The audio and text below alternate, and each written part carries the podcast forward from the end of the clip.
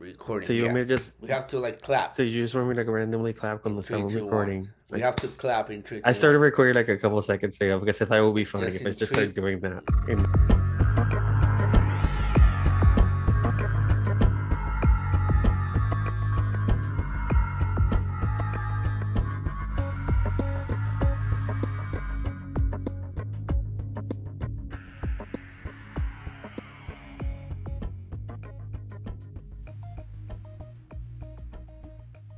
Hi, people of the Hello. world. Then welcome to your first episode of stuff that we're obsessed Yes. with. Yet another podcast that no one really wanted or expected or needs. But you know what? We have fans. We have some fans. And by fans, I mean our friends. Hopefully, We have friends who support us. they should. They should. They're contractually obligated. And yet here we are Yeah. on our first episode. Hi. I am your I am your host, Jose, and I'm joined by my beautiful shaking co-host over there, Joktan. Hey sexy, how you doing? Hello. I, I will not stop shaking. That is the whole definition of who I am. no, I'm joking. I, I'm okay. I'm okay. I just got, I got out of work uh, about two hours ago, and I took a shower, and then I I'm here now. to those who don't know, Joktan is a like it. stripper. I am a stripper. um, not a very good one, at least, but I do try.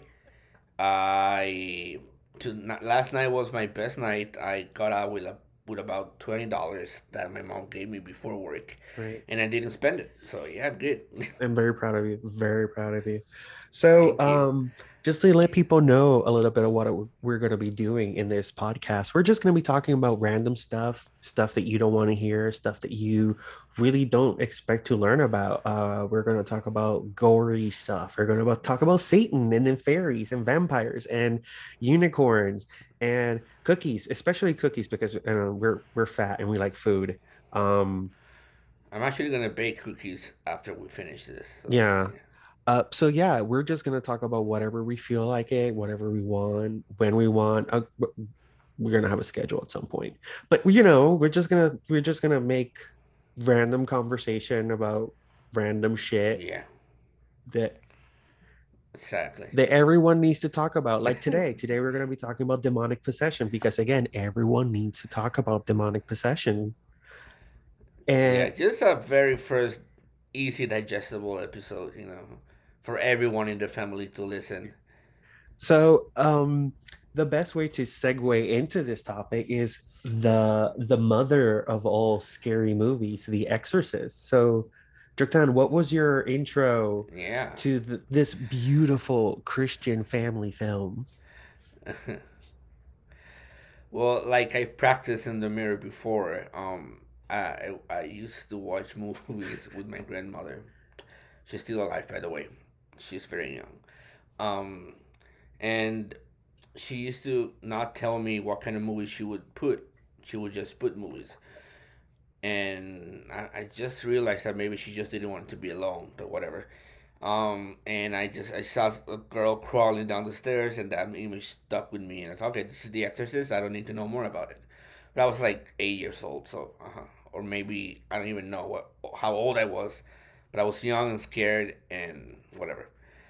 I rediscovered The Exorcist, and it still scares me, but for a different reason, you know, more relatable reason, and of course, again, you don't want someone I mean, on y- you. you, don't know who's into that. Let's just be honest. We're not kink shaming in this program, so, folks. We're not kink shaming anyone. Oh no, no, no! If you if you're into it, if you're into it, go like whatever floats your boats. You know, whatever. I don't, I don't. We don't kink shame. We kink ask why. Exactly, exactly. We want to learn, so that we can. I think my my intro to The Exorcist, I was 14, maybe 13. Um I I know that the one of the biggest thing I did, I I waited until like three in the morning to record it from when it was on Cinemax. And you had to wait until three in the morning because Wow. if you recorded it at two something, you were gonna get porn. Oh no! So I made the mistake like twice, and it was straight porn. so, but yeah, no. The first time I I waited until like three in the morning, and I recorded it. I had to use two VHS cassettes to record it. The movie's like two hours and something long. And I Yeah. became obsessed with that movie. And then the worst thing is that my um I all the kids from church will sometimes meet at my house and then we will all go to my room and watch movies. Guess what movie I made them watch? Oh no. It didn't help my reputation after so. that in the with the church people, but I don't fucking care. Those people saw the best movie in their life, and I'm proud of you it. changed. But that, like I said, that movie wrecked me. Like I became extremely obsessed with The Exorcist. I became uh, obsessed with the idea of possession, the idea that you as a person will lose control of who It's you are. For because some external entity came Yeah. over you.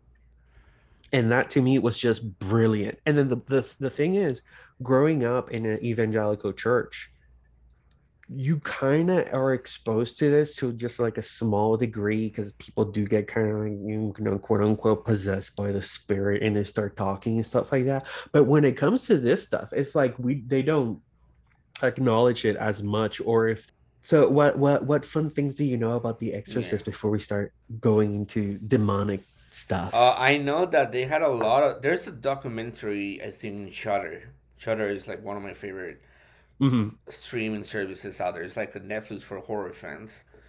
Um, there's a they're not sponsoring us but you know Hope hopefully they will One someday. day, I love you, Shudder.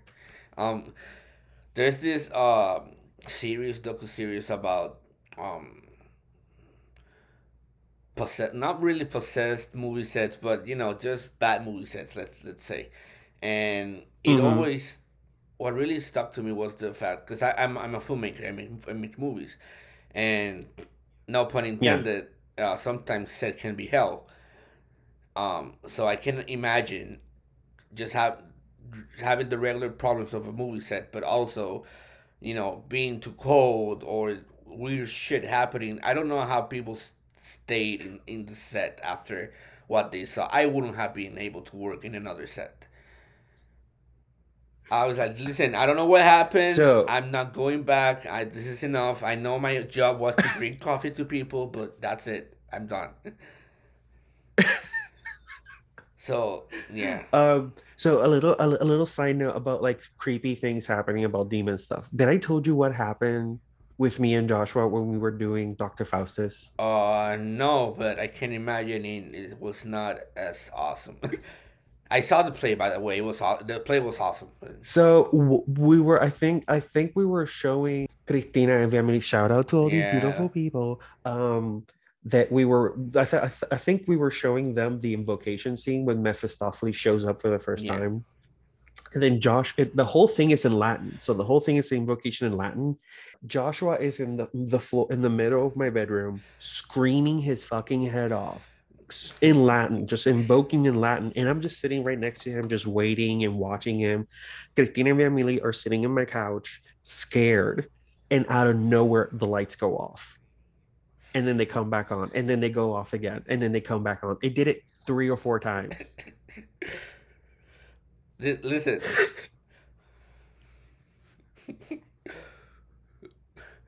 okay, so I'm pretty sure that was scary for you guys, but I wonder how people like your neighbors. Listen, they didn't call the cops. They didn't call the cops pre- when I'm pretty started su- yelling at Agatha and Matthew when Of we were doing not. Spring Awakening. I did. They didn't call the cops when I was Oh, yelling at them. Yeah. but they got the scene right. They got the scene right. That's all I'm gonna say. That's all I'm gonna say. For okay, for for clarity, Joktan and I know each other because from the university and we did theater theater together. Um, I directed him Yeah. in my first play. Was he also your first play out with your group at the time? Uh, yeah, it was the first play. So yeah, um, eh, I yelled at everyone, but we did a beautiful job. Yeah. You gotta admit I, that. I still to this to, to this day I still do not know how we did it. I was I I took a page from William Friedkin. I was like the director of The Exorcist is in my heart when I'm directing all these bitches, and we That did magic. crazy. I didn't have shotguns, but we glad- I, I yelled I'm- I yelled a lot. you and didn't threw- have I threw my script. But I rem- I don't know. I, I yeah. Anyways, yeah. Okay, so Um. So yeah, that really stuck to me. Um, again what like the behind the scenes of this movie and how everyone technically was affected by this. There was even a killer, a, a killer in on the set. I don't know. You know this. I'm pretty sure you know this. No, you know there nine people died. They're connected to the movie. Yeah.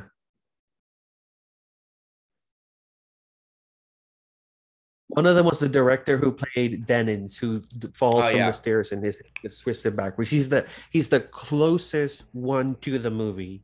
The farthest connection of death, I think it's a baby of someone who worked in one of the offices or something like that. But Yeah. yeah, there were nine people in total who died.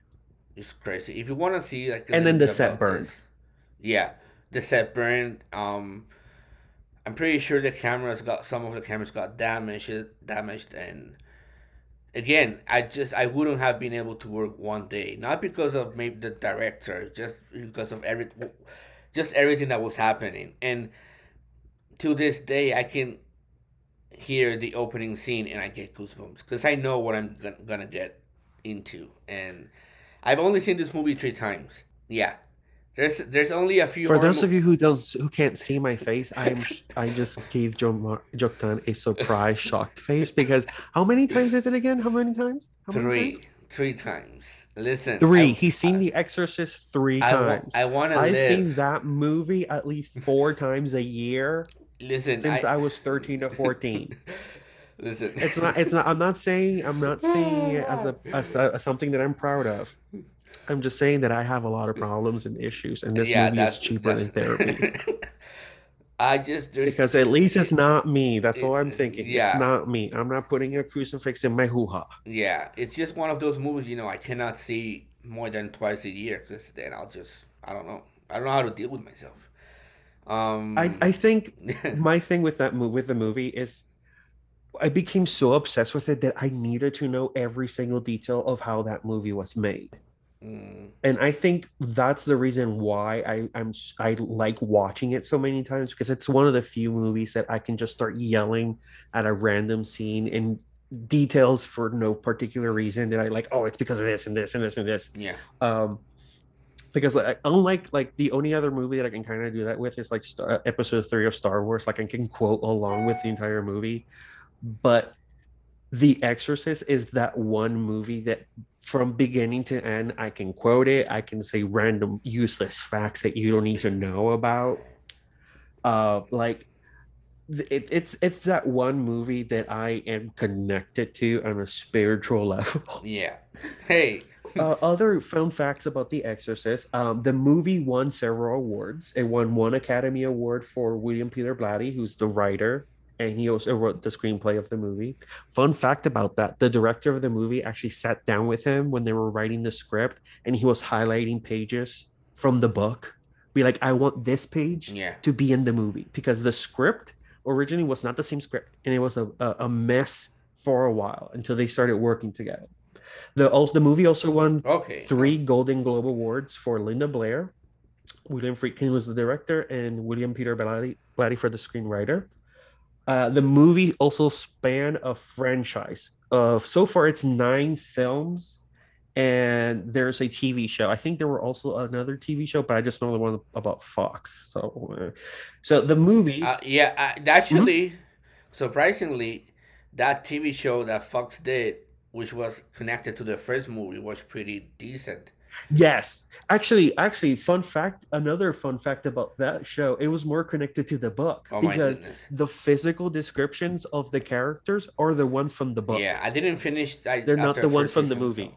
Because I need to cancel this. I, I was. I'm not gonna. You need to read that book, sir. I'm You gonna- to I'm get, gonna get read it. your life together Yes. right now and read that book Okay, because I will. so the the the movies the movies are The Exorcist, Exorcist II the Heretic is not that great. I don't recommend watching it.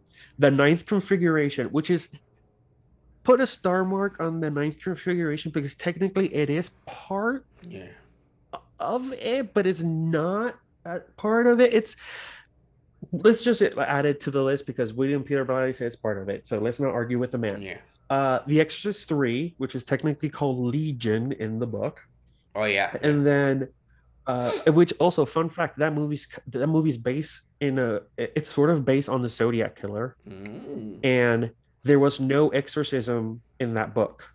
There's no yeah, there's no exorcism in that story, but when they were making the movie, the studio asked for him to put an exorcism in the movie Okay. because you know The Exorcist. Exorcism. Yeah. um the there you also have exorcist the beginning which is the prequel does not follow anything that's been established in the original movie at all and then you have dominion which is the prequel to the exorcist i actually like dominion a little better than exorcist the beginning did you saw dominion I have not seen Dominion. Dominion's pretty good. It, it, it- they didn't finish a lot of the graphics, you can tell. Um, but the Mm. movie in itself, it's surprisingly a lot better than what you got in the move in the with the other one. And then also upcoming, there's three upcoming Exorcist films, and they're going to be directed by David Gordon Green. And I think those films connect directly to the original one as a sequel. So they're gonna be giving the Okay. axe to the heretic, which thank God, because that movie's terrible. Um, Exciting. And like I said, there's two books. Uh, this, there's the Exorcist, and then there's the Legion. Um, and like I said, Legion is mostly focusing on the direct the detective, and it's a it's a Zodiac killer esque movie. Um, the events of the Exorcist were inspired by a true story. Did I? Did you know that? Yes, I I didn't know exactly what were the events, but I knew it was inspired by true events. But So the event. So we're gonna go into little details about this about the person in a, in a little while, but the a, a brief, brief, brief uh, intro of it. I think uh, Blatty was a university student in Georgetown, and he saw a newspaper clipping about a exorcism that happened nearby, and he kept that clipping with him. And years later, I think he was it was a couple of uh, attempts that he made as a comedian screenwriter because he was a comedian writer before he started writing horror Hmm. and he he thought of he remembered that story he had that that clip he had and then he started writing it and we got the exorcist wow. yeah uh like one of the a lot of the things that I mentioned prior that some of the that I take the director of The Exorcist to heart, it's because of his antics on set. Um, he he would do really exciting things to get his the actors to react. Like, uh, do you do you remember this, this these things that I told you, or did you saw the, they, they mentioned in the documentary you Yeah, saw yeah. I just I just the shotgun? That's my favorite. I really, I'm not a fun of a fan of guns, but you know, put having someone randomly blast a shotgun across this. I just cannot imagine because you, you as an actor getting ready. Not, I just sometimes I imagine like the the leasing community like not the actor but like the boom man. The boom is just ready. He hasn't. He doesn't. He has to see the director because he's like in a corner because he cannot move. He cannot move. And it's like three, two, one, action, and then he's shot. And he's like, holy shit! He's like, oh, we have to do it again. The boom man, you know, he ruined the shot. He talked. I was poor people. the, the what the um, but one of my other favorite ones. Well, it's two. It's two. My top two. My top two favorite ones are the when he slapped Father Dyer yeah. in this uh, when they were when he was trying to give the last rite to Damien on the bottom of the stairs. He just slapped that dude across the face so he can start crying. uh, that's my first I one. mean, it worked. It worked. it Granted, I was yeah. I was this close sometimes of using that technique on a couple of you guys, but I didn't do it. I just used my words. I it did surprise me that you didn't. I was like, there's just just. I did make you guys repeat one scene 14 times when we were I- doing the when we were doing the last when I- rehearsal. It's just blurry. It's all also it's blurry. it's It's such a, it's such a traumatic. again we did that. We did forgot. that. We did that in a month. Like it, that's a month and two weeks. A month and two weeks. That is very true. A month and two weeks. Still. Oh, okay. Still, And then my my my second favorite, my second favorite is the vomit. When the because the Oh, okay, so in case anyone knows this story, so there's a scene in The Exorcist where the priest gets projectile vomited on his projectile green vomit on his face. prior to this, the the vomit was just supposed to hit his chest, and that's it. But they were waiting and they were waiting for the scene Mhm. to start, and then the special effects guy, I think he started cranking up the heat and then the the intensity of the machine or something like that. He did. I saw the documentary last night and I completely forgot to write that part down. But the point is, he started doing that, and then at one point, um, when they yelled action, the vomit went straight up to the actor who was playing uh, Father Karras's face and just right in his face. The reaction you see in the Yeah. movie is that that is that is that take that they use. That was not supposed to be the take. That was the rehearsal. They were they were practicing for that. Then that ended up in the movie. There was another take also that was not supposed to be in the movie. I think it's the part when yeah, when the mom gets thrown across the room right after the masturbation scene, that's that also Yeah. was not part of it. Yeah, because she they Very they yanked they cranked up the the speed on that too, so they could like get a reaction out of her. Again, freaking good director, scary director. So now that we talked about the Very exorcist scary. for a bit and you know we did not alarm anyone with our interest in demonic possession movies hopefully not hopefully not so let's actually start talking Hopefully about yeah. demonic possession but first we have to start talking about spirit possession as a whole because in case you did not know spirit possession is actually a really really common um, universal belief. Every culture in the world has a form of belief in spirit uh, spirit possession like again it goes back from the earlier days of humankind all the way up to now. Uh seeing here my notes yeah. there are it's actually two forms of it. There's the voluntary one and the involuntary one. So again it also depends on the culture in 1969 a study was conducted by the national institute of mental health. The concept of spirit possession was found to exist in 74% of a sample of 488 societies in all parts of the world. Basically every like a big chunk of the world believes in this stuff like i've been mentioning for a while. Um this Yeah. thing i did not know and i um I, i'm not so sure if this is like still a thing but when i was doing my basic research for this it says that the the most common group that Mhm. believes in this is uh the specific uh, pacific cultures. And then the lowest group is native americans. And that includes both Yeah. north america and south america. I am not entirely too sure that's actually true but that's what i found.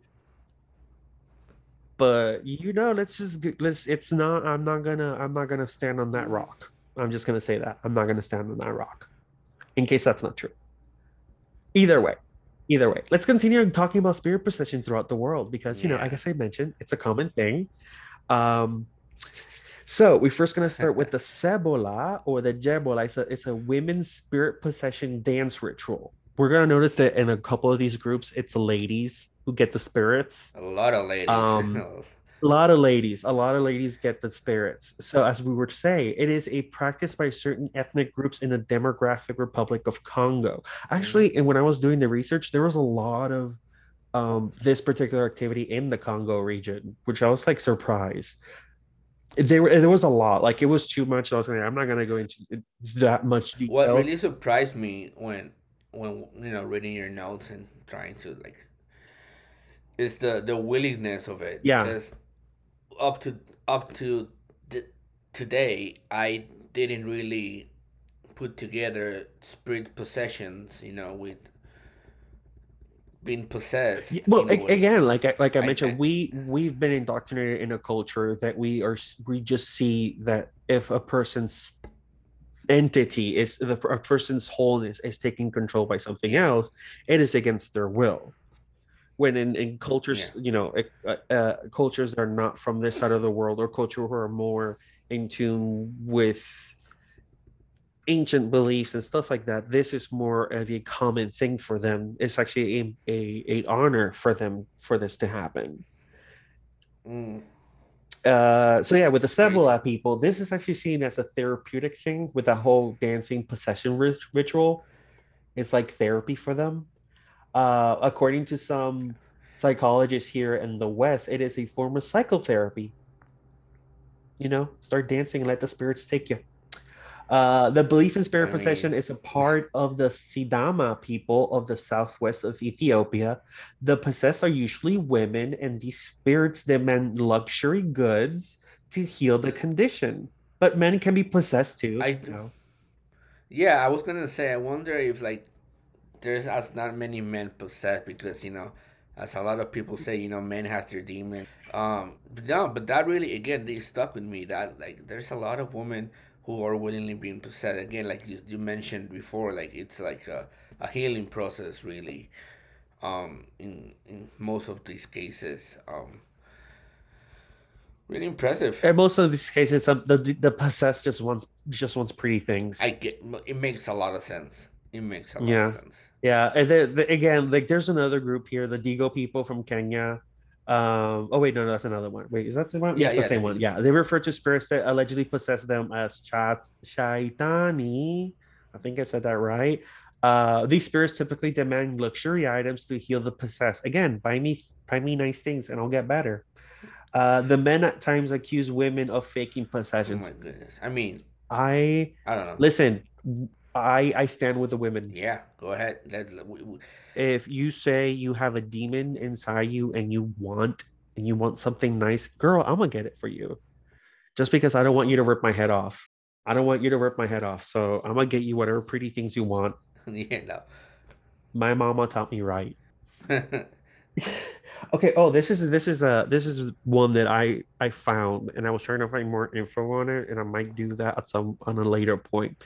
But in Mozambique, a new belief in spirit possession appear right after the Mozambican Civil War. These spirits are called Gamba and are said to identify as the dead soldiers from the Civil War. Again, they they mostly possess women. Uh, Mhm. prior to the war, spirit possession was limited to certain families, which I I should have elaborated a little more on that. But I just think that maybe that's it was just mostly like these certain families could you know afford these certain things because they were in a higher place in society. But the whole Civil War thing that they're being possessed by dead people, zombies, in a way. I mean, zombies sometimes have their own. And again, it's it's the free will. ladies. It's the ladies, but it it just it. I don't want to say in a in a bad way. It's really more in a very impressive way. How how further this possession thing really goes, um, culturally and I guess ant- anthropologically. I did not say that right. Yeah, it goes further because look at the look at the case from Uganda. That woman, the in Uganda, there was a woman named Alice Auma who was reportedly possessed by the spirit of a male Wow. Italian soldier uh, named Lakwena, and she led she led a failed insurrection against the governmental forces. So, in this this little point will bring us to our first side note because we're gonna have a lot of side notes here. Uh, so the Holy Spirit movement is a religious spirit movement in Uganda. Uh, it was a rebel group. It's centered around Alice Auma, like I mentioned, Mhm. uh, the sp- and the spirits that possessed her. Which, by say spirits, it were, obviously there must have been more than one.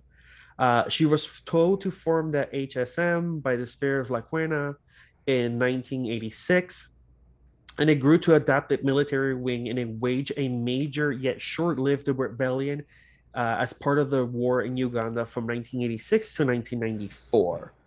Uh, also, this part was actually kind of interesting when I found this part. Uh, the HSM will later inspire Joseph Kony to begin his rebel group, the Lord's Oh Resistance yeah, I Army. remember Cole.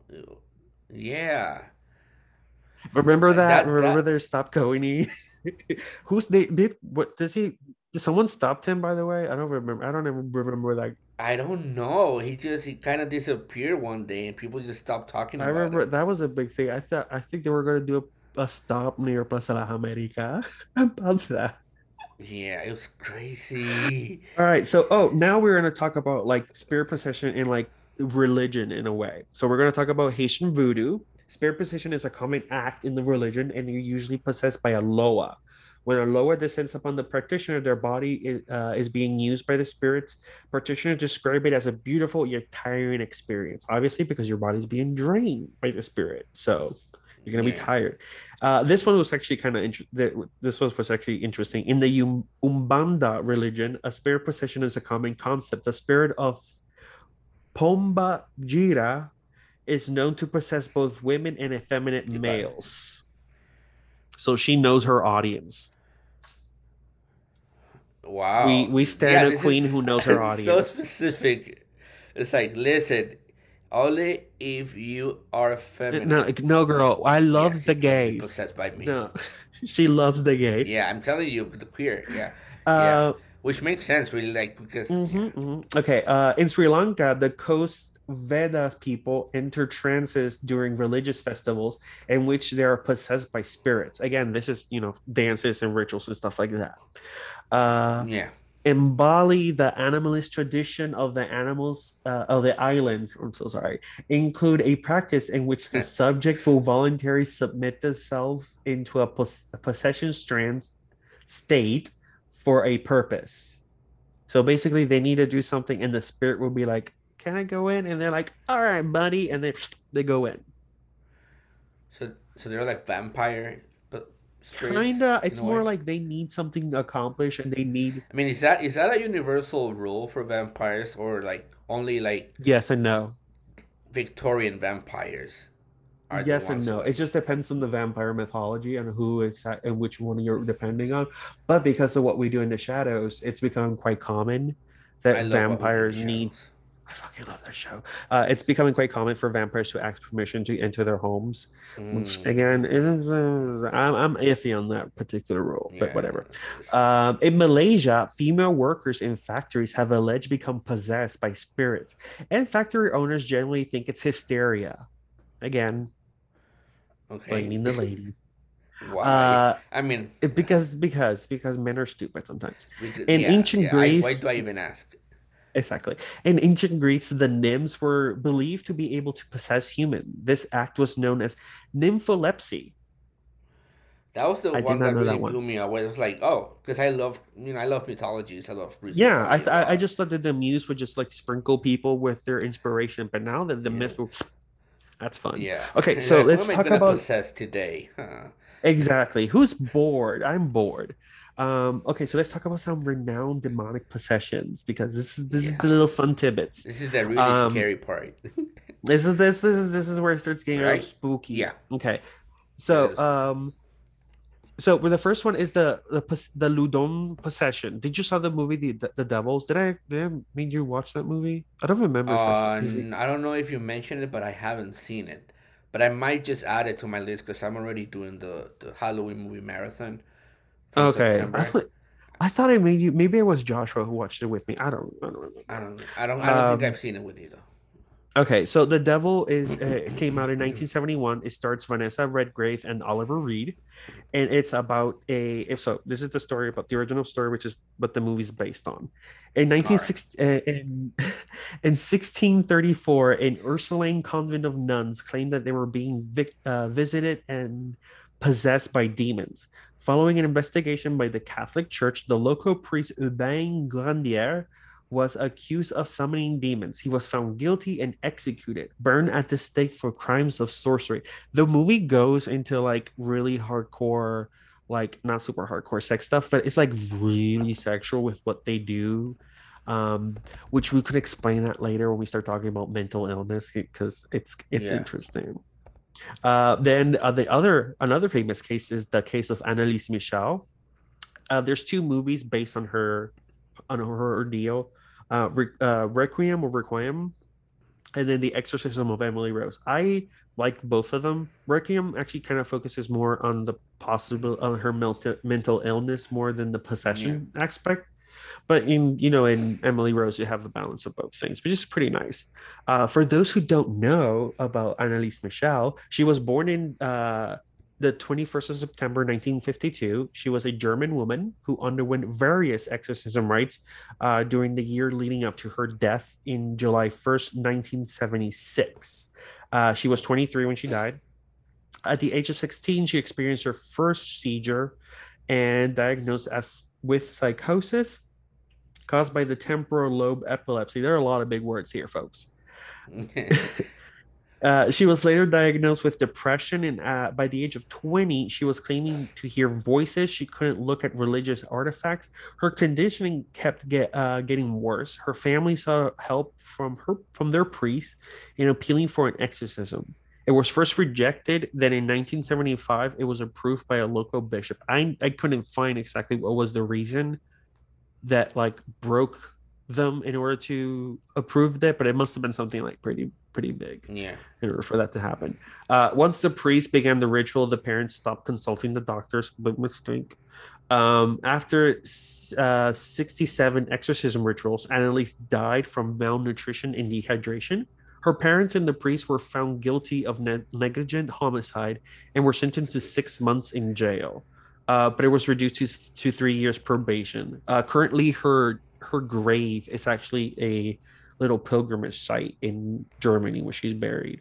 Really? So people go and like yeah, people go and like leave little stones and like little coins and stuff on it. It's pretty it's it's nice, it's cute. Like um, again, is this this is the part where I said like really the the, the movie Exorcist really scares me. Is that it's like imagine you having a loved one going through that and you don't really know what to do and you're like do i go to the doctors do i go to the priest do i even believe that's one of this? the that's one of the i think that's the scary part about the exorcist because you're referring to all of that but you're not referring to the actual exorcism part and exactly the part that's scary about the exorcist is the mom going to the doctors and they don't know what's wrong with her but there's yeah. something obviously wrong with her and that's the yeah. scary part of the movie uh, so yes, now we go to the case of Roland Doe, who is the inspiration of The Exorcist. And there's two movies um, hmm. based on his. There's The Exorcist, obviously, because that's you know the big one. And yeah. then there's another made-for-TV movie called Possession. I actually saw that; it was pretty good. It was pretty okay. Uh, so in the late 1940s, a Catholic priest performed a series of exorcisms on an anonymous boy he was doc- documented under the alias Roland Doe or Robbie Mannheim. In the movie, that's the name they use. They use Robbie Mannheim. Uh, the 14 year old boy, uh, he was a 14 year old uh, born in 1934, was the alleged victim of demonic possession. The events were recorded by the attending priest, uh, Raymond J. Bishop. Roland was the only child independent of the adults of the house for it to be his playmate. So, you know, he needed the grown ups to play with him. And his main playmate was his aunt Harriet, who was a spiritualist and introduced Roland to the Ouija board. Uh, after her death, the family began to experience strange noises. The furniture moved and objects would levitate when the boy was nearby. The family turned to their Lutheran pastor for help. He arranged for the boy to spend the night in his home. That honestly, to me, that would be a red flag. Yeah, I'll say no, thank you. Let the devil possess him. When I read that, when I read that part, I was like, uh, nope. But I digress. Yeah, I'd rather trust the devil. I'm, yeah, bye. I, I, let's move on. We're not, we're not gonna get into that part. Uh, okay. He's fine, dude. It's, it's, he'll be fine tomorrow. Yeah, he'll be okay. So he arranged for the boy to spend the night in his home and observe strange phenomena happening around the boy. He told his parents to seek help from a Catholic priest because he was like, I ain't dealing with this shit uh, the boy then underwent a series of exorcisms by the Catholic priests. Uh, there was a psychiatrist present in most of them, which was, you know, good. Uh, these events will then yeah. later inspire, like I said, William Peter Blatty to write The Exorcist. Um, there was a documentary I cannot remember for the life of me. I've been trying to find it for since we said we were going to talk about this, but there was a. Yeah there was a theory that was kind of thrown into the documentary that, the, that he the kid might have been you know molested by his aunt uh in which would have led him mm. for this sort of like psychotic break after her death. Uh again i'm just like you know this was documentary. They were speculating this so we can't say this.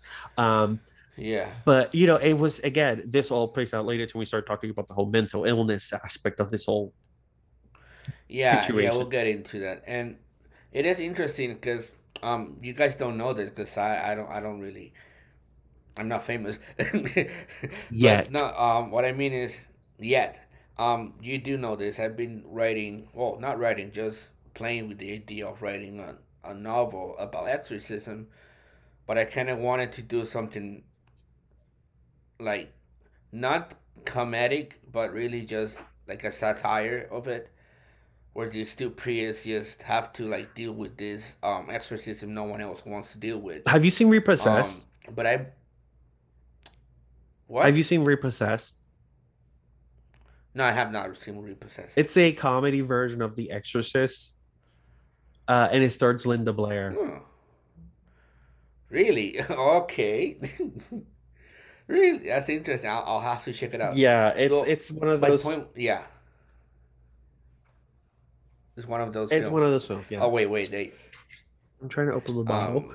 Um, uh, so I, I say this because wait, I have to, because I've never really seen anything in that kind of like genre, either in movies or in book format, being like uh, like a found footage or documentary kind of thing. Because I've been thinking, I don't know if I should do it just like a first person normal prose novel or go with files Explored. and go with like found footage things and whatever maybe but then how do i put the satire element in that anyways that's just that's the process. It just makes me wonder like what's the right it's so fucking hard. It's so hard. I don't funny fu- fu- finding the funny in in horror is so hard because I, I i'm i'm writing i'm writing i told you writing the the the, the ghost haunting the, the haunted house play. Yeah it's it's i'm supposed to it's supposed to be like a haunted house and it's a comedy but trying to balance the funny the funny in the in the horror it's just it's it's hard. Because i don't want to go to scooby-doo. Yeah, so I just I yeah, no, I'm just so I'm just trying to go with this like kind of dry comedy like where it's really not funny yeah but you'll still laugh about it. So so I don't know, but I'm still trying to figure it out. Anyways, I've never really seen like a possession movie that's found footage. I'm pretty sure that it exists. yeah I i, think it might it. be one Um, but I, I, I think it would be a really creepy experience to see that. Like, because of course the found like, for a found footage to work, you know, you have to, at in a certain point, you have to believe this is real, even though it's not real. Yeah, yeah. You have to suspend your your Um, your idea of reality. Yeah, the suspension of disbelief. Yeah, yeah. And then you're like, holy, whoa! Like for a second, or for like, That's that's what I think the the the first the first three paranormal activities were such good were such good Oh, movies yeah. because they actually got that. yeah, They they managed to like, like it. Suspend. Mm-hmm, mm-hmm. And people are like, wait, is this real? Is this not real? Of course, it's not real, but it looks real. so- I, I went uh, with a group of friends to go see that movie in college, and I was living in Virginia. And I remember one of my friends had to leave the theater because he was getting dizzy. Oh my god. The only time that happened to a friend of mine was when we watched um the remake of The Evil Dead and he just left. Uh, I need to theater. I'm rewatch like, that movie. It's been a two- while." yeah, it's, it's two thirty in the afternoon. Come on, don't be a baby. Watch it with me. Man up. yeah. All right. So Oh, these uh the next two things we're going to talk about from are some articles from the BBC and these are more recent cases but these are cases Mm. that have gone bad. Uh, on January 17th, 2020, the BBC reported a case from Panama where seven people were found dead after a suspected exorcism ritual. The victims were a pregnant 32 year old woman and her five children. The ages were 1 to 11. The sixth victim was a neighbor, age 17. The people were later, uh, 10 people were later arrested. The victims were believed to belong to the same indigenous group. Uh, a quote from that article that I found was kind of uh, that I liked uh, says um, they were performing a, a ritual inside the structure. In the ritual, they were there. There were people being held against their will, being mistreated. All of these rites were being aimed at killing them if they didn't repent their sins. Which is this is a very common practice with these sort Hmm. of like, uh, yeah, yeah. We're going to hear another one. Uh, the case of Vilma Vilma Trujillo was a 25 year old woman from Nicaragua. Her family knew she needed help. Let's underline that big part. Her family knew she needed help, but being poor, uh, from the from yeah, you know, being poor, from poor region in the northern part of Nicaragua, uh, the the journey to the closest doctor was a difficult one to make. So they turned to their local pastor for help. Uh, enter 23 year old Juan Rocha, uh, said he will liberate Vilma from whatever was plaguing her. His followers and himself led her on a walk along a muddy path to the Celestial Vir- uh, Vision Church. I kept calling it Celestial Virgin in my head. So it's uh, yeah. Uh, even though she had gone willingly to the church, uh, there were moments that where she reacted violently, grabbing a mach- machete and swinging it in the air in an attempt to get free. Uh, she was placed in a wooden cabin. Uh, on the sixth night, one of the followers said that he was having a divine vision from God that said the demons could be expelled through fire. Rocha began to let the processions proceedings. Uh, some um, some began to build a pyre, while others gathered more wood. Uh, it was around this point that Vilma was brought out from the cabin, and she was tied to a guava tree uh, next to the fire pit. Uh, it is unknown if she was pushed into the fire or if the fire grew and like burned her. It's not. It's not fully known what happened. Mm uh, but her sister was present. Like her sister was there, but she wasn't there like outside when they were burning her. She was inside the church with everyone else. Uh, they were praying. Um, she was trying to uh, go help her because she was hearing her. You know, she was hearing her scream, but they were holding her down. Uh, saying uh, she was being told that Vilma would soon be resurrected and freed from her torment uh, it will be hours until one of the members finally like grew balls and decided to do something about it. And he told her that he told her sister to go get help. Uh, Vilma Trujillo died on February 28th from pulmonary edema. Her lungs were, were her lungs were filled with blood, and multiple of her, multiple of her organs failed. Oh my goodness! Yeah. So uh, th- the thing about uh, demonic possession and spirit possession, it's it, it walks a really really thin line with mental illness very thin line um yeah. i'm not going to go into the big part here that i wrote because it's a lot but uh, one of the things with schizophrenia, yeah, I, I went into well, one of the things about schizophrenia with, with schizophrenia is that um, and demonic possession is that demonic possession is no uh, not only affecting the the individual, it's affecting the environment and the person around the individual because there's also the poltergeist activity, which is the infection in the house. Yeah. That's the one of the first steps that leads up to the target that being possessed. Mm-hmm. With schizophrenia, it's all internal. It is um, the person is the only one who hears and feels these things. Um, let me see. There was something here. Yeah, so there's like six quick things uh wait wait wait no no that's that's too much i don't i'm yeah it's gonna skip mm-hmm. that part Okay, so there was the the, the this dude I found uh, Richard Gallagher. He's a certified psych, uh, psychiatrist. He's been in a shit ton of exorcisms. Like he he, he knows he knows his stuff. Like he knows his stuff. Um, he is a clinical oh, yeah, psychiatrist. Uh, he's sort of a professor of clinical psychiatry at the New York Medical College, and he wrote an article in the Washington Post on the subject of demonic possession. And this is a a quote from that article. I have personally encountered these irrational, inexplicable features along with a paranormal phenomenon. My vantage is unusual. As a consulting doctor, I think I have seen more cases of possession than any other physician in the world. Most of the people I evaluate in the in this role suffer from more prosaic problems of a medical disorder. Anyone in even faintly familiar with mental illness knows that individuals who think they're being attacked by malignant spirits are generally experiencing nothing of that sort. Practitioners see psychotic patients all the times who claim to see or hear demons. Historic Histrionic or highly suggestible individuals, such as those suffering from dissociative identity syndromes and patients with personality disorders who are prone to misinterpret destructive feelings and what exorcists sometimes call a pseudo possession. Basically, it's fake. Uh, via the defense mechanism of externalizing projecting projection.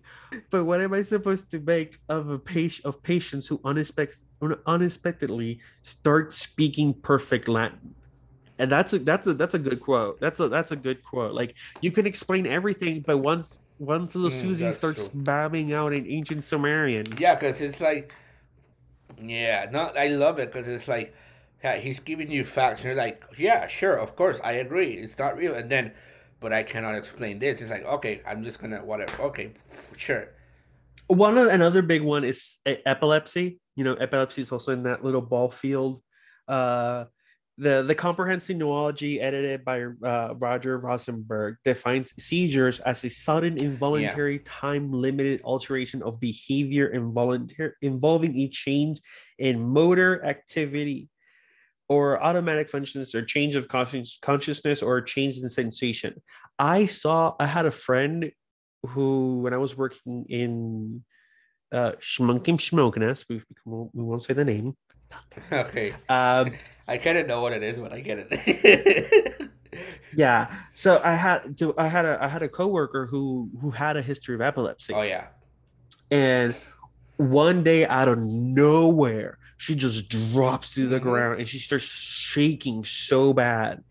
That was terrifying. It's terrifying. I have a yeah, I had a, I also had a friend in high school that he would he would tell us, and I thought he was joking.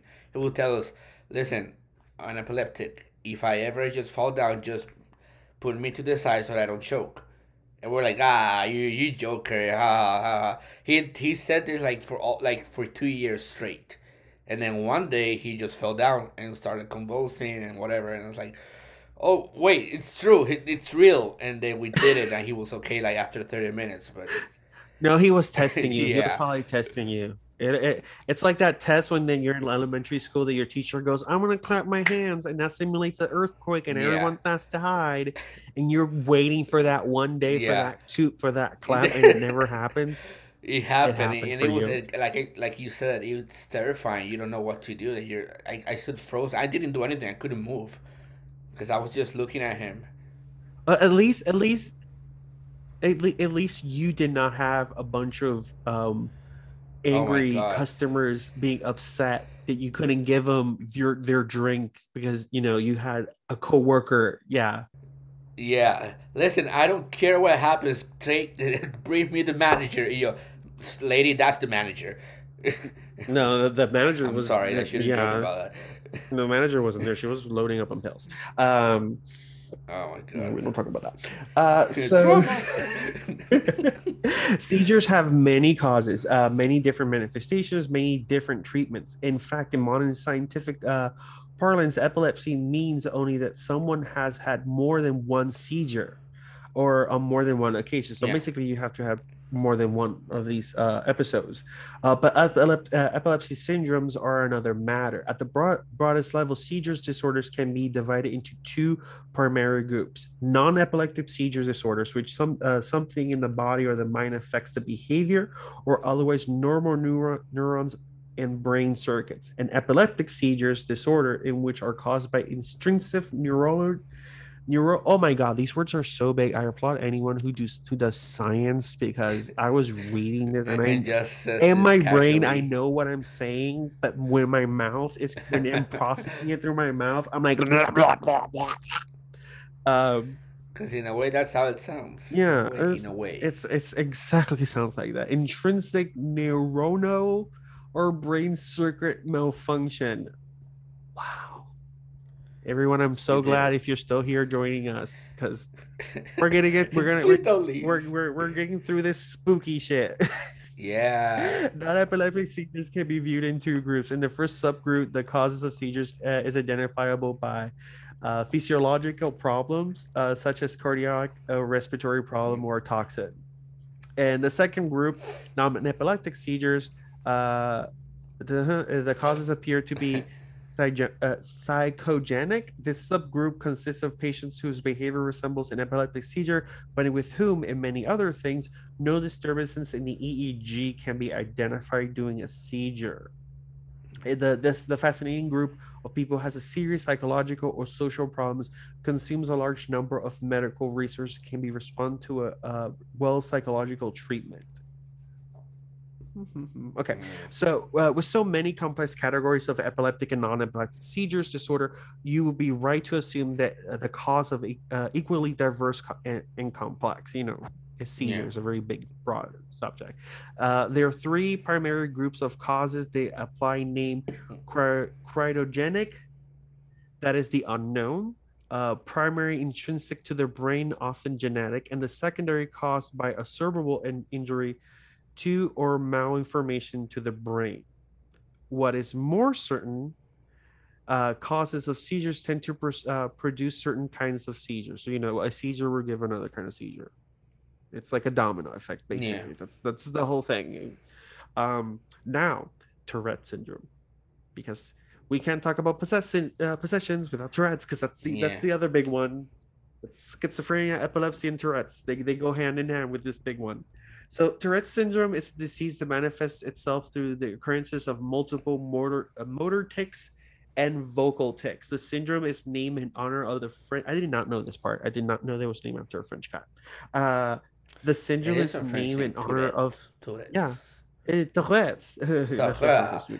Uh, it was this syndrome is named in honor of the French neurologist Georges Gilles de la Tourette. Wow. See, I the two two semesters of French class. wow. I, I wow. I, I mean, I know. can I cannot say anything in French, so French fries. I, I can I can I can fake it. I can fake it. you could try. Uh, who made the first scientific report of the disease in 1895? One of the famous cases they actually recorded. I found a source that said it was the first recorded case. I found another one that that kind of disputed that case, so I just I didn't add it. I just it's just the most famous one. Let's just go with Mm. it. The most famous case that uh, that was recorded by Tourette was the case of the Marquise de Dampierre. I tried looking information from the dude, and I just found a bunch of articles that just kept saying he was the first case of epi- of, ep- of Tourette syndrome. That's it. That's all I got. Marquise de Um, Papier. The Dampierre, yeah. Dampierre. Uh, during it's in your nuts. It's in your nuts. yes, I, I have the during the middle during the middle ages witches witch hunts became a common practice the you know it was basically the systematic repression of women because yeah, still happening Women. today. it's still happening today it's actually it's uh it's it, it, it's very interesting how we as a society evolve these sort of witch hunts we're no longer burning we're no longer burning women we're burning women in a metaphorical way Yeah. through social media and like you know all that fun You stuff. just, you know, we, men we, cannot leave women alone. I don't. What what is it with you? It's been ages. Let it go. we we are create we're creative with how we destroy our own species. oh my goodness. So uh, during the Middle Ages, like I said, which was more common practice, Yeah. uh, a major factor that influenced society at that time was the publication of the Malleus Maleficarum or the Witch's Hammer. I need to find a copy of that book. Uh, in the book, it is stated that demons are trying to get hold of a person through the manipulation of sexual acts. So you know, demons wanted to play with you a little bit. Mm, Uh, there's a recorded case in the book of a priest who displays signs of Tourette's. The priest exhibited abnormal tongue movements and vocal tics and coprolali. Coprolali. Whoa, whoa. Coprolalia. Cropolalia. That's a word that I had no clue what it was, and then I I had to like look it up because I was like, I'm not gonna leave anyone dumb with it. So, side note, uh, co- you want to say that word for me because I can't say. it. Coprolalia. I I I have a It's talent it's is the that I can't pronounce weird words. There you go. It's the involuntary outburst of obscene words or, or socially inappropriate and de- derogatory remarks. It is part of the Tourette syndrome. So basically, those people who have Tourette syndrome start cussing out. It's it's yeah, that. actually, um, I don't know if you are like familiar with this tiny little app. It's fairly new. It's called TikTok. Um, yes. I I you should I don't I'm not a fan of TikTok, but it's one of the only ways that I can stay up at my night shifts. You know, because it's it's very boring. I work alone in a really creepy place, so TikTok helps me to stay awake. Again, Jordan is a stripper. I am a stripper. Yeah, I we, we mentioned that maybe. Um, and I, I, you know, there's a community of Tourette's, you know, people with the syn- Tourette syndrome, and they're Mhm. talking, and then they're like saying this, you know, obscene words and all that, and it's it's I, I didn't, I never thought it would it could escalate to that level, because I knew about like some of the tics and involuntary mo- movements and all that, but never thought it would go this far and it, i just i just think it's interesting really cool like like See on why. TikTok, I just stick really no around the explanation. But there's a huge community of of that, yeah. Which is crazy. But Yeah, you know, on yeah, on on TikTok, I just I just I just stick around with the people who read Twilight in their tweens and are now realizing all the issues with the book. Yeah, Right. that's where I'm at. I'm at. I'm at. I'm I'm with all those people talking about Twilight. Yeah, like I told you all, but you Uh, didn't believe me. listen, listen. We have issues. Um, so the the that the the priest will particularly start doing that whenever he will be praying, and he will start doing that specifically towards the images of the Virgin. Uh, the book Mm. later claims that the priest was cured through the act of an exorcism. Uh, another case is about a woman who began to utter obscenities and compulsive, uh, compulsively during a mass. Um, this will later end when the priest gave the final blessing. So that was like over and out. Uh, Yeah. Many of these uh, early undiagnosed cases of Tourette syndromes were treated as demonic possessions, which resulted in them being targeted by the Inquisition. And most of those ended up being burned at the stake because the Inquisition. What a show! No. This is crazy. Um, side note, because this is this has nothing to do with demonic possession, but I just like mentioning this whenever I get a chance. There was no uh burning witches in America. Yeah. They were they were um. What is it that they would do? They would put a rock on top of them, right? Yeah, they did that to Giles Corey. They put a a piece of wood on top of him, and then they started laying stones It's on, crazy. sto- on top until they crush him. Yeah. Yeah, but but yeah, no burning witches here. Okay, so Which let's talk about Catholic. Yay! Yeah, let's talk about Catholic exorcisms because you know who does not like up to hear about the Catholics. Uh, so Catholic exorcisms differentiate between ordinary satanic demonic activity or influenced by mun- mundane everyday temptations and extraordinary satanic demonic activities. So basically one is the lights in your house flicker on and off yeah. you hear weird sounds, and in the other one, your 11 year old is vomiting and her head spinning. You know, that's the extremes of extremes.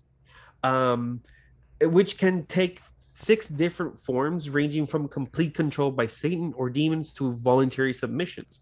Number one, possession, in which Satan or demons take full control possession of a person's body without their consent. The uh, see, uh, I'm not cool with that's not cool. Uh, this uh, this possession usually comes as a result of a person's actions, actions that lead to an increased uh, susceptibility susceptibility to the de- to Satan's influence. This is basically, I think we might cover this later on, um, in a few more. So yeah, this is basically if they like play with the Ouija board or tarot Yeah. cards or invoke demons, stuff like that. They're basically opening a door that will make that process easier to happen. That's that's the general thing with that one.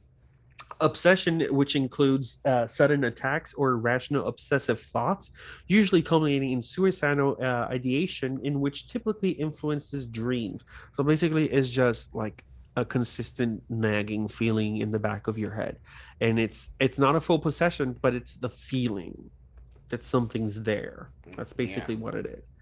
Uh, oppression in which there is no loss of consciousness or involuntary actions, such as the biblical book of Job, in which Job was tormented by Satan through a series of misfortunes in business, material possessions, family, and health. Basically, nothing's it's it's just shit going bad around you. Yeah. That's that's that's what it is. If you it's just shit going bad around you. Uh, external physical pain caused by Satan or demons is basically chronic illness. Uh, infestation, which the house uh, objects, things, or animals. It, that's basically a poltergeist activity. Uh, sub, uh, subjection, in which a person voluntarily submits to Satan or demons, that's settling your soul. And the Roman ritual, the true demonic or satanic possession, has been categorized, cat, categorized since the Middle Ages by the following four typical cat- uh, characteristics manifestation of superhuman strength, speaking in tongues or languages that a victim cannot know, the revelation of knowledge, distinct or hidden, that the victim cannot know. Hmm. That's actually in the movie and The Exorcist when she pees. She when, Yeah. in the party and she goes, "You're gonna die up there." That in the book they mentioned, they explain uh, that a little better. that I think that astronaut does die when they go up in the in the shuttle. Again, the movie did not uh, inform that, but I, I think that's what uh, Okay, the book, yeah. the book, the book. Uh, number four is blasphemous rage, obscene, uh, obscene hand gestures using profanity and aversion to the holy symbols, names, relics, or places.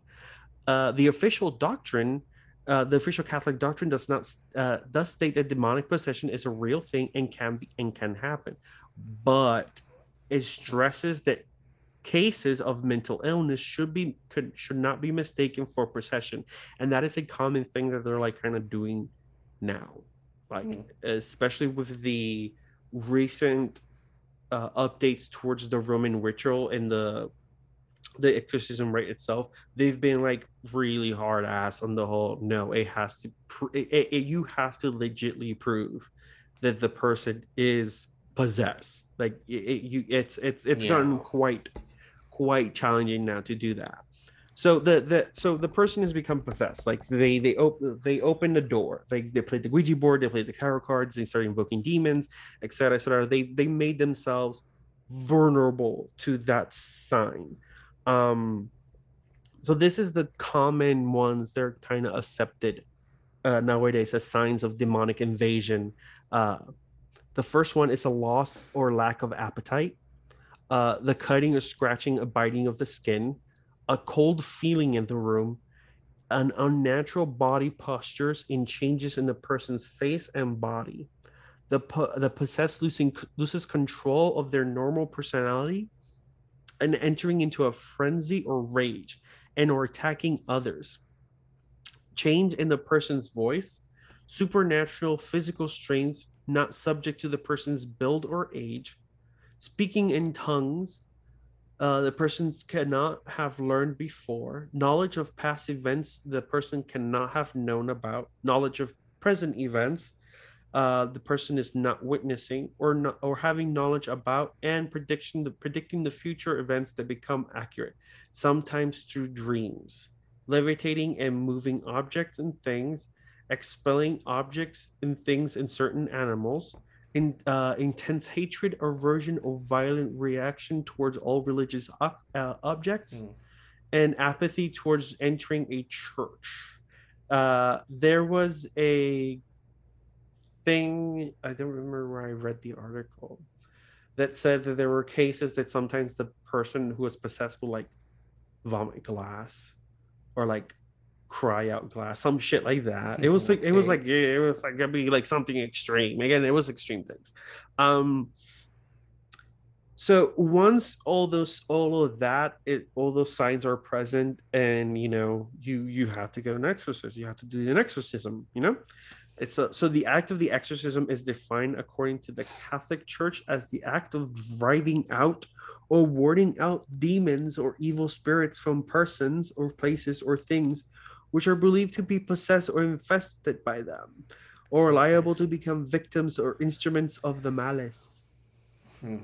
so did you did you saw the part in the documentary The Exorcist when the the there were the things in the set were going crazy and Yeah. the the director was like asking the priest, "Can you come in and, and like perform an exorcism?" Yeah, can you? Hey, I And he was like, "Nah, I bro, we're not it, doing But that." can you, you know, It's sort of the same thing. you know, Uh, yeah, uh, I remember. God, what was this? Like, it was some church thing or something like that. They they would tell us that if if we saw something horrible, we had to grab like a little little bit of oil of olive oil, and and bless, because, you know, Jesus. yeah, it's crazy though. Mhm. Like, uh, uh, evangelicals do not like they don't go for the full pageantry of exorcism which i think they they're lacking in that Yeah. department honestly but they they do they do go to some weird extremes to like ward off certain things uh, yeah, but yeah. Okay. So there's there are forms of a Catholic exorcism. Uh, there's the baptismal ex- exorcism. Uh, this is when they basically the blessing of an infant prior to baptism to cleanse some of the evil resulting from the original sin, which is hilarious. Um, simple exorcism, blessing of a place or a thing to rid of the evil influence, and a real exorcism, performing the rite of exorcism to rid a human being of the diabolical possession. So yeah, this just it's three. You got three. Uh, before an exorcism can be authorized, a period investigation takes place. At this the, this period, it's not defined how long it takes. It doesn't say. Which is which take... to me it's it's it's good because you you really they they really give they have to really good look into the whole thing they look into the family they look into the history of the person before they like okay we have to we have to step in hmm. um and this is again this is now this is like a now thing not now now like a current thing but like a yeah. 20th century now thing uh, so so a priest will sometimes uh, they will often wow. consult psychiatrists they will consult doctors in order to rule out all other possibilities which again like i mentioned is the scary that's the scary thing about the exorcist is that mm. build up that the mom is like going yeah. to doctors she's going through psychologists and all this stuff and they don't know what's wrong and once she gets to Father Karras, and he's like, "Well, oh, I'll put you up with another shrink," and she's like, "No," it's because she's already been through the that whole ordeal and they're not helping there's no help there yeah. so in certain cases an additional consultation in a priest may seek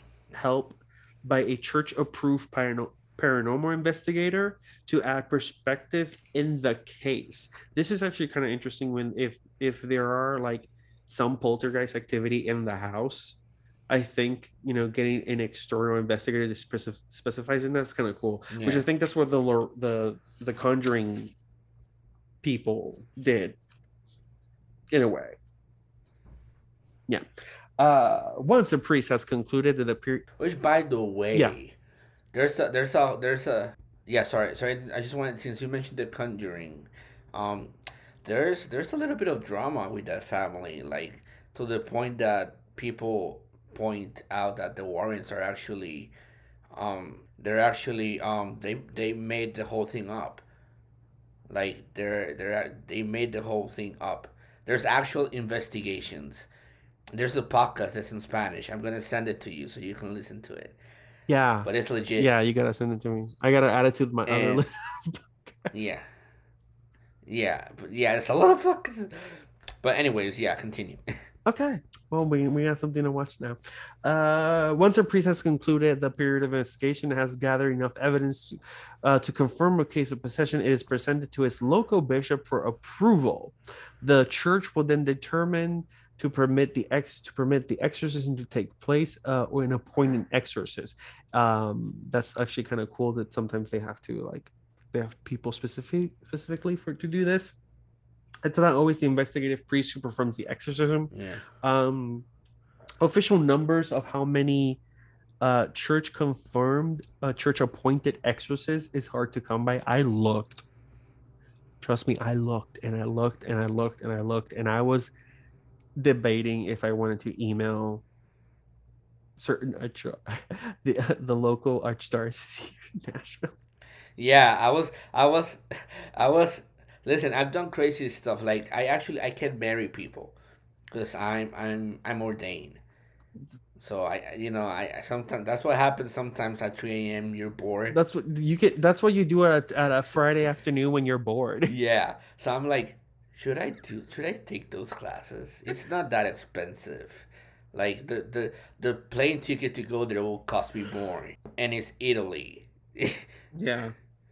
Yeah. But I was I was I was like, hmm. I mean, it's so it's kind of cool to put it in your resume. Like, by the way, I can exorcist. You know, I'm an exorcist. You know, I can marry people. You know. Yeah, yeah. yeah. It's two hundred and fifty. Oh wait, is it two hundred and fifty dollars? Uh, Three hundred something. Yeah, I I wrote it down somewhere around here. We'll get to that point at some point. But yeah, that's like Yeah, you it's three hundred something, which again not expensive. It's very inexpensive. Like iPods cost. I there, there's not such things as iPods anymore. Sorry, I'm that old. um, iPhones cost cost more. Exactly, so, they do. They know. do. My phone, my phone is almost obsolete, but yeah, it's, it's expensive. Uh, so according to the American Exorcism in 1996, there were around 10 or 11 appointed exorcists in the U.S. That number estimated to be around uh, 150 to 300 worldwide back in 96. That number might have increased. That is wild. That number has definitely increased in a couple years. Uh, Catholic it's, priests undergo a very. Uh, they used to go on. undergo. I just I don't know. Mm-hmm. No, so I just I was gonna say that I just don't don't know why I expected that number to be higher. It, it makes sense that it's this low, but I just don't know why. I, ah, there's like ten thousand exorcists yeah. around the world, and they're all in Texas. Sorry, no. I I was not. I was I was expecting a, at least. I was expecting at least in the eight hundreds. Yeah, but hey, you know, the more you know. But but again, this is from '96. Oh yeah, yeah. So you might have grown, yeah. Uh, Catholic priests undergo this again. This is from '96. Uh, uh, Catholic priests undergo very little training to be an exorcist. While they do learn about the devil manifestations of evil, the the but the act of exorcism itself is not a specialized area of studies in seminary school. Uh, what they what they do know is through experience. So when they go to seminary school, they don't focus on this. But since the Vatican opened the exorcism school, now there is is there is a focused teaching on it with an emphasis on mental illness and psychology and all that stuff. So, side note, an mm. article by the BBC published in 2018 talks about how the Vatican opened its doors for its annual exorcism course, and as many as 250 priests from over 50 countries oh, arrived yeah. in Rome to learn how to identify demonic possessions. The week long Vatican course is described as the only international series in lectures of its kind.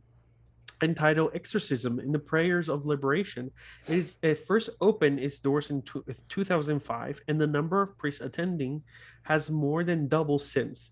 The event caused uh, 300 mm. euros, which is 260 pounds, $370, and covers a theological, psychological, and anthropological background to exorcism. Why the demand for exorcists? People are just paranoid and are claiming to see more signs of the devil. And that's it. Yeah.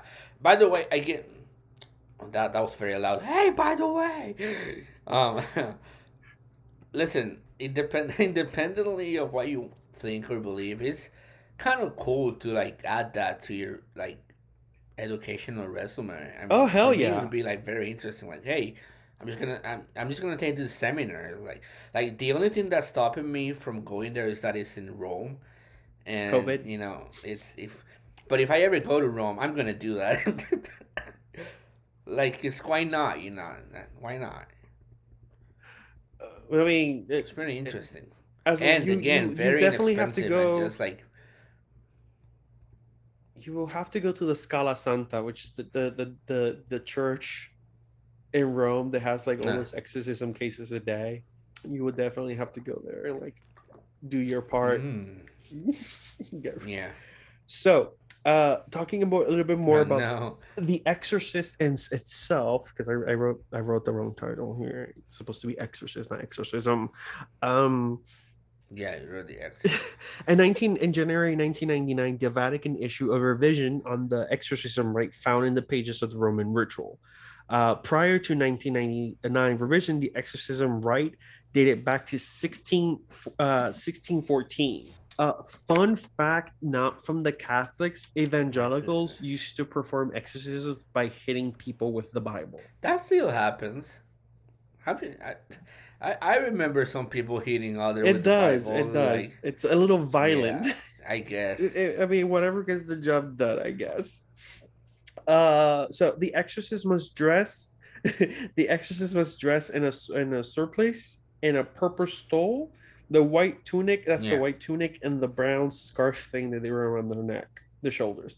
Uh, the surplice or the white tunic usually reaches their knees with wide or moderately wide sleeves. It appears it appeared in France or England and is gradually spread through Italy.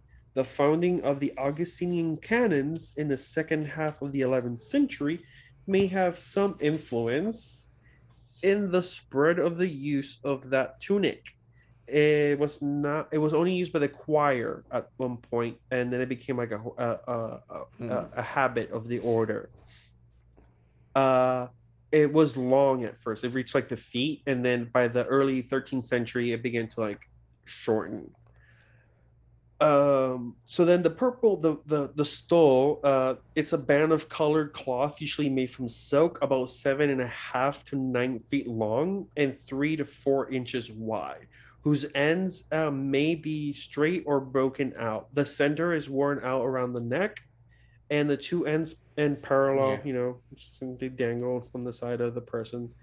Uh, mm. do, do, do, each color has a meaning, and, and it's a very common for exorcists to use the purple one.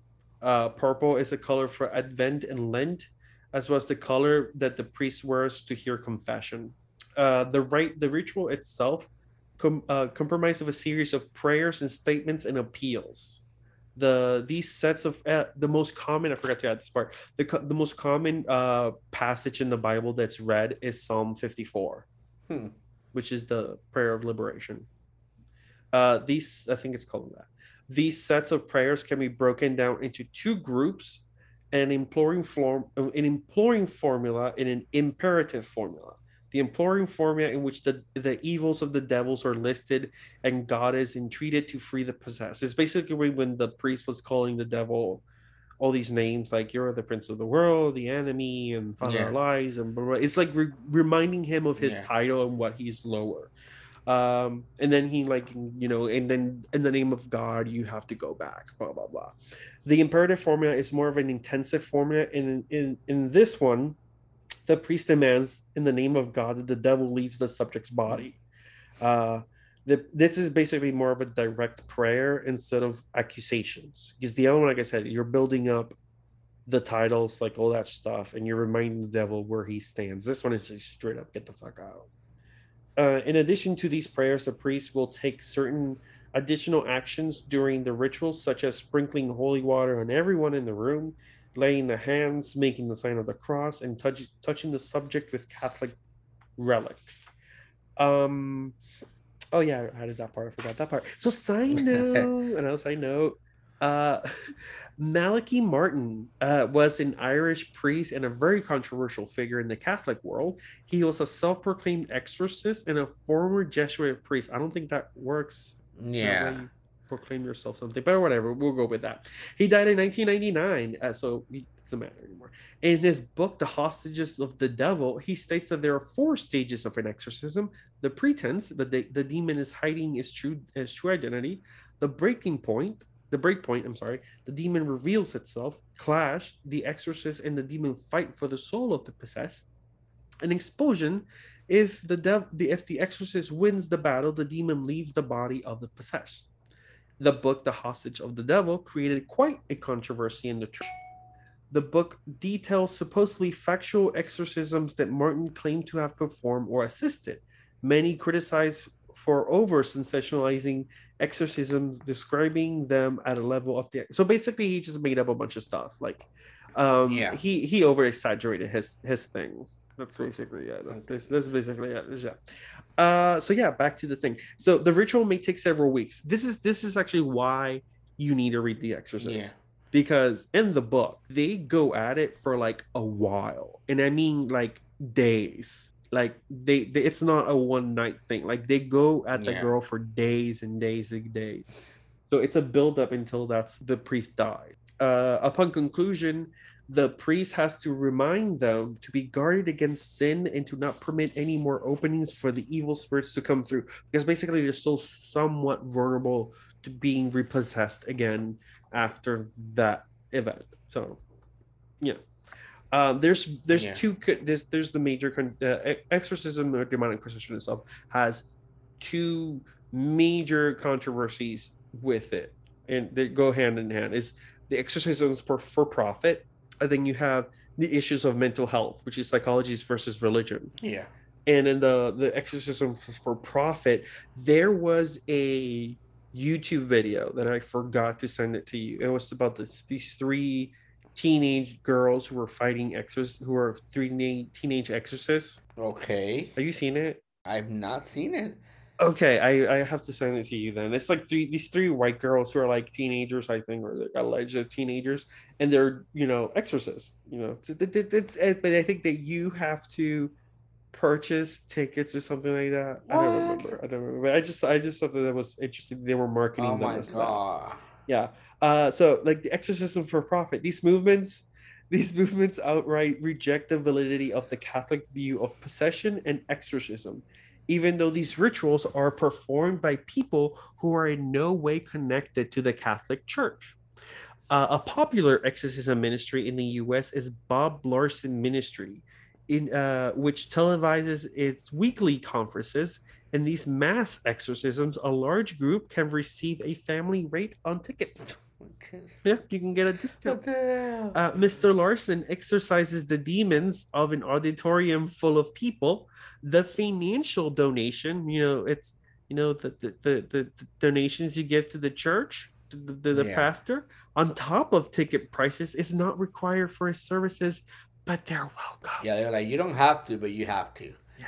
Uh, there's always a red flag when profit is present in these situations. It can be seen as an ulterior motive, and usually, you know, it is.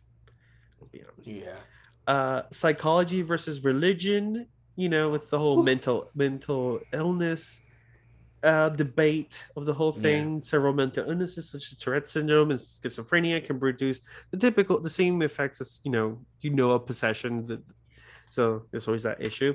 People with epilepsy can suddenly yeah. go into convulsions when having a seizure. Tourette syndrome can cause involuntary movements and vocal mm outbursts. Schizophrenia involves auditory and visual hallucinations, paranoia, delusions, and sometimes violent behavior.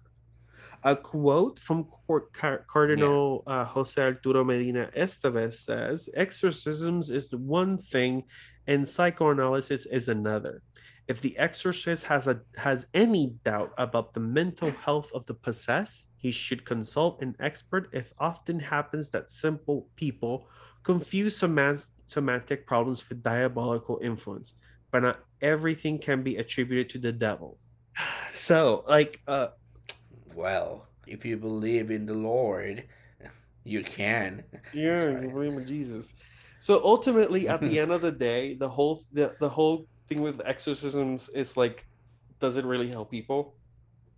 Or yeah, no, it, it ends up. It, yeah, that's the thing about it. That's the horrible. I think that the end is like there's really no happy ending once you decide to reach an exorcist. It's like you know it's not gonna end well.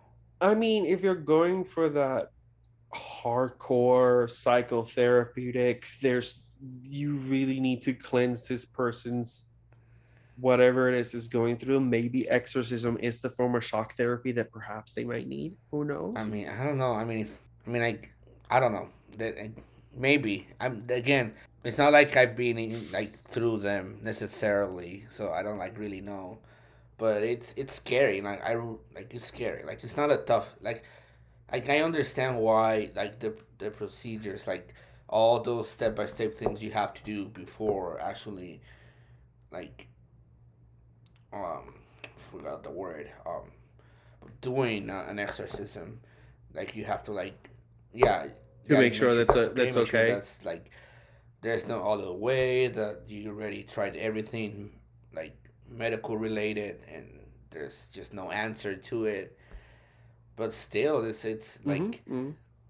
in a world where the movie the exorcist exists um it's very it's very wild to me that people still say, you know what, let's just go ahead. Maybe this will work.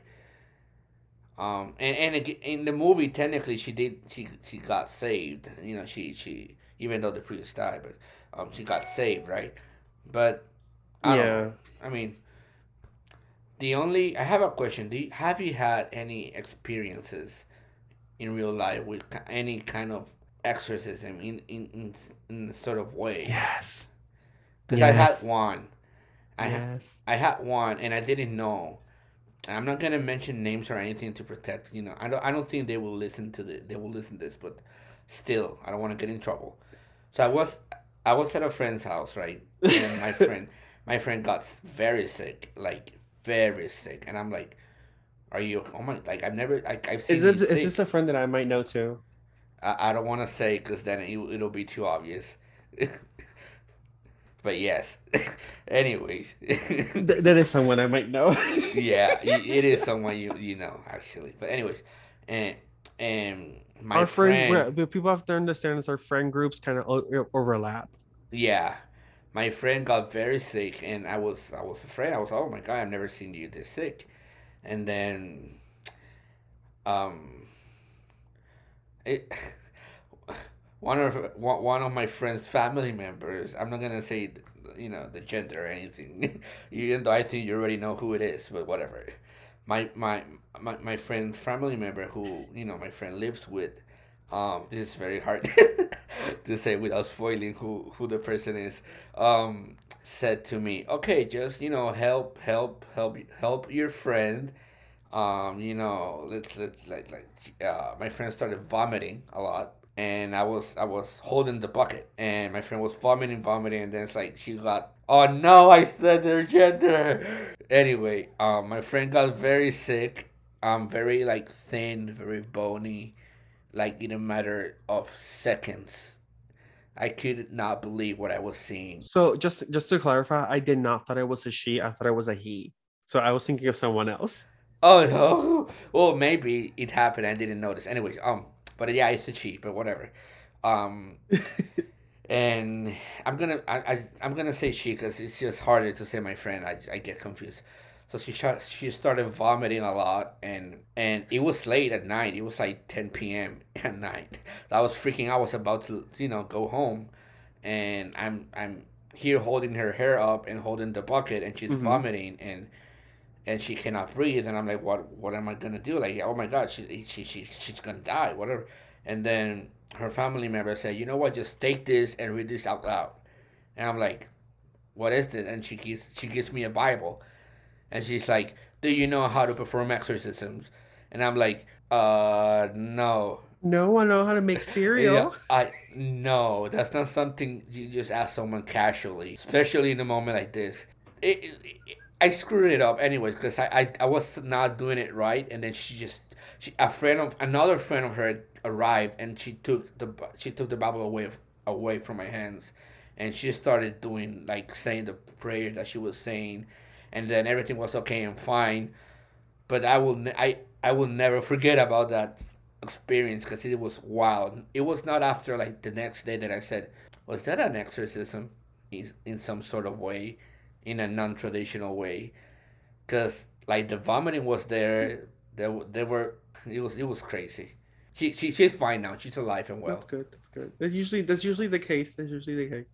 So my experience with this, um, it was in a, a church camp, like a, a Jesus camp. Uh, Yeah. it was por, it was by por Junco, like in the mountains up there. It was a Baptist, Oh yeah. yeah, Juncos. It was by Juncos. Juncos or the Gringos. Um, it, it, it was it was in a in a in a Baptist church camp and I remember what led up to the whole thing because I, I think uh that very night I I called my mom and dad because like pick me up, pick me the fuck up right now. Um, so they they brought they were bringing there was bring, they were bringing in these preachers and they were starting to say that you know that the youth was attached to demons and there were all this other bullshit.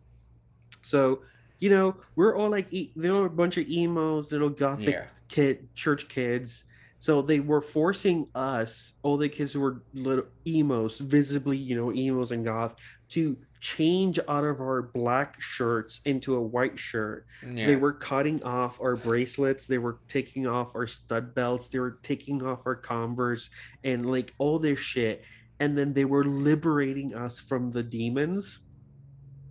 And then people started reacting because you react. Your your ma- your brain physically reacts to this sort of things. So there were people thrashing and screaming and crying. And like losing their ever fucking mind during the whole thing. And again this whole this that whole thing is happening and i'm just i'm sitting there i'm sitting there looking at the whole thing.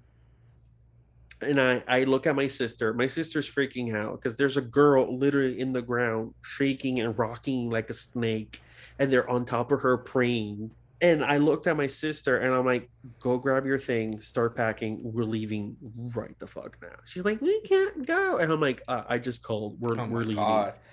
so i went to my i went to the other yeah i went to the other kids from from our church and i was like hey if you guys want to go come you, this is your chance. I call my dad and my dad We're Um, leaving. so i call i I- and i was like hey we're leaving we're leaving right the fuck now so if any of you want to come with us you can but if not you just have to stay here until monday because it was a holiday weekend so they were going to stay there until monday and this was like saturday night Yeah. and I was not gonna put up with another another day, another two days of that shit. So no, I left, and eh, from what I was told, it got really bad that whole Mhm. night because people were just Yeah, yeah. experiencing some sort of psycho psychotic episodes because of what they were doing. So that's my experience with possession. there was no vomit. There was no vomit. Just just a bunch of people screaming their heads off Oh no. and then that's it. It's so wild. yeah, it was weird because the vomit, the vomit was black. Like, I kid you not, it was black. I have never seen something like that in my life. And she was not nauseous. She didn't eat anything. So, fun fact about the vomit thing. Yeah, fun fact about Oh, vomit. no, I'm gonna. Uh, um, and Yeah. it was it was actually very con- common to to uh for an exorcism to end with vomiting. If the person did not vomit at the end, the demon was not expelled expelled Huh. from the body. Yeah, yeah, it did feel that way. It did feel like after all that was gone, it's like everything did calm down because it was, it was very hot and it was heavy. Like, you know when paranormal actors, I mean investigators say, um, oh, like it's it's cold here or it's getting cold. It was the reverse of it. It felt very Yeah. hot. Like it was, but it was like a very Mhm. humid, dense, like uh, very uncomfortable, and. But hey, you know, I wrote a short story about it, so you got some good. You got something good out of it. All right, so. yeah. Uh a list a a list of brief a brief list of recommended movies that deal with the subject of possession. In case anyone wants to go uh wants to see some of these i i don't think i've seen all of them. I don't think so. Let's see. Uh the Rite. Yeah, constantine. The eighth plague. Exorcism of emily rose. Burnt offerings. Fallen. Paranormal activity. Wreck. Demons the Mhm. shining uh poltergeist lost souls repossess stigmata amityville horror and requiem but that's without Yeah. mentioning all nine exorcism movies but plus there might be a few more but you know this is the ones i found on my list do you find any other movies Uh, no, I basically just found the same as you. Um, I did found some different Okay. books, like I, I mentioned to you before when we were like planning the episode, like uh, Head Full of Ghosts, uh, My Best Friend Exorcism, um, Mhm. I guess Hell House in a way, but that's more of a haunted house thing. It's not necessarily like a possessed thing, really. Um, but yeah, uh, a Head Full Mhm. of Ghosts is really creepy. It's very terrifying. Um, it is reminiscent in a way of The Exorcist, but yeah Yeah. i haven't read that one yet I forgot we have the terror. Yeah, Mm. Uh, so the yeah the the other the book list is the terror by Dan Simmons. I haven't read that one. After what you told me, I might Yeah. I might actually look into it and read it. Uh, Your house is on fire. Your children are all gone by Stefan Kiesbye. peace by peace be. I don't know. Get in Trouble by Kelly Link. Yeah. Uh, Come Closer by Sara Gran. A Good and Happy Child by Justin Evans. And Pandemonium by Daryl Gregory. Besides the ones you told me. So yeah, in conclusion, what are you what are you thoughts? What are your thoughts on the on the demonic possessions for the peoples? It's it's funny because even though um you know you obviously did an extensive research and you could have gone longer. That's that's obvious. Um, at the end of the day, at the end of the day, at least I feel that I'm still in this gray area where we don't really know how to explain these kind of things because we could go the scientific way and oh this is a mental it's about mental yeah. illness and you know there's a way we can treat this but then we go back to that quote like you know when you start speaking latin how do i explain that? That my my son didn't even know latin existed you know the, the language existed. And you know there's where you know i i put these kind of things like in the in a very great area where we can't really like doesn't matter what you believe you know there are some things you cannot explain. Yeah. and you know when it's really scary not having control of yourself and just seeing someone not being in control of themselves it's just in in, in its own way just a terrifying experience. Mm-hmm. so it's i don't know. It's again I, I wouldn't really perform an exorcism. I would love to learn more. I would take the classes. I would i would have the title but i wouldn't really necessarily do it. You know perform it that's what i mean. Yeah because apparently i suck at it so literally she's like give me that you don't know how to read it you know? for me this whole thing is it's like i said at the beginning it's a universal thing concept that connects that binds every culture on earth together. We all share a common belief in spirit possessions. It's a very universal thing. Yeah. The thing that influences how our taken possession goes is by our society. Like again, societies who are more influenced by religion and stuff like that, this will become more of a mm-hmm. prevalent mm-hmm. demonic entity taking over the body and affecting the person. Places where religion doesn't have this sort of religion as Western religion, what I'm referring to, uh, when it doesn't have that sort of same grip or control or that sort of major influence in society, you see that possession has does actually have a beautiful um, connection with culture. Like you know, people start dancing and they become possessed because the spirit wants to dance through the body, or they need mm. something done and the spirit goes through the body, or you know, there's unfinished business and stuff like that.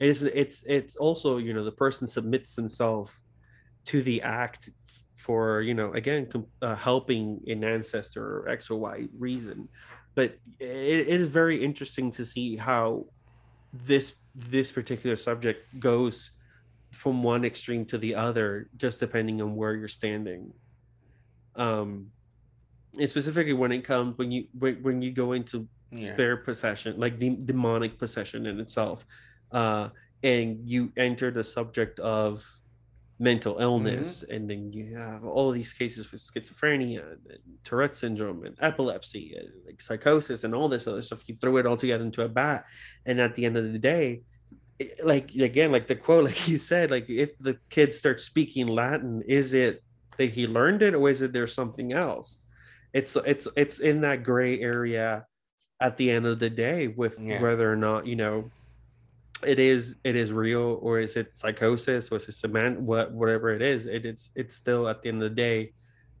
uh it uh it's it like it, i'm trying to get to the point. At the end of the day it's something that you yourself have to define whether or not you believe in it or you you know seeing is believing yeah. in a case. If you I guess if you see a girl whose head is spinning around again you, you'll fucking believe it. Exactly. you know? You have to there was they there was a there's a quote that I, I heard last night when I was watching the the Exorcist uh, the Exorcist documentary that I sent you. Uh, it's it's it's a quote by the yeah. the lady who does the voice of Pazuzu. I, I couldn't remember her name. I forgot to write it down, and which I think it's a it's a it's a perfect quote, and I think it, it it's a perfect quote that will, um, not only it seals this this topic in itself, but it, I think it will also seal us as creators within this weird paranormal horror field that we like to dip our toes into. Uh, the quote says, and I quote, "You enjoy the drama of being scared." End quote. It's very true. That's a, that should be our slogan. Enjoying the drama of being scared. that, that is our slogan, actually. I'm gonna. that is our slogan. Literally, I'm gonna put. I'm gonna when we start making merch, I'm gonna make a shirt yes. of that. so yeah, it's wild. It's very wild. I wonder. Uh, hopefully, when this episode's up, if you guys have had any experiences with any kind of exorcism or possessions, let us know in our not yet existent. Hopefully, by the time this episode's up, I would have done a a, a, an Instagram or Twitter or something because there's a lot of stuff that we have yet. yeah, do. yeah, definitely. But the logo's coming. The logo's yeah. coming pretty soon, so we don't have to worry so much about that. That's that's coming. That's coming. Um, yeah, that's usually oh, oh, normally what takes the longest. Mm-hmm. Mm-hmm. mm-hmm. So you know to just. So yeah. You want to tell the people what's going to be our next subject? So yeah, our next subject in we, we don't know when this episode is gonna get you know gonna be up uploaded, but uh, soon. It, um, the next episode uh, is gonna be uh our five like top five conspiracy theory, theories. You know, like our our most weirdest conspiracies that either have no explanations or have explanations or I don't know. I don't know what to expect on this one. I just hope to ha- get my mind blown. I'm still curating my list. You already have your list. You send me your list. Hopefully, I'll I, I can send you the list. You know, pretty soon. Um, but I'm still curating because I want I wanna I want uh, this is gonna sound so weird. I want to blow your mind. You know, also you know like. like what the, you know, and of course, I'm gonna try not to like have the same kind of category when it comes to conspiracy theories. Like I want us, I want us to have like different things, so it'll be more mm-hmm. interesting and dynamic. So yeah, I'm still creating my list, but it'll be very interesting and hopefully just wild. Um, and this is basically what we're gonna be doing. Uh, we're just gonna talk about stuff that we are indeed obsessed with, and we're gonna be talking about weird stuff, horror stuff, um, creepy stuff because that's you know that's our our way of coping with the world. yeah, because therapy is expensive. Therapy is very expensive, so there's horror. well, it was a great, great first day. We hope to see you guys next time. And yeah. Um,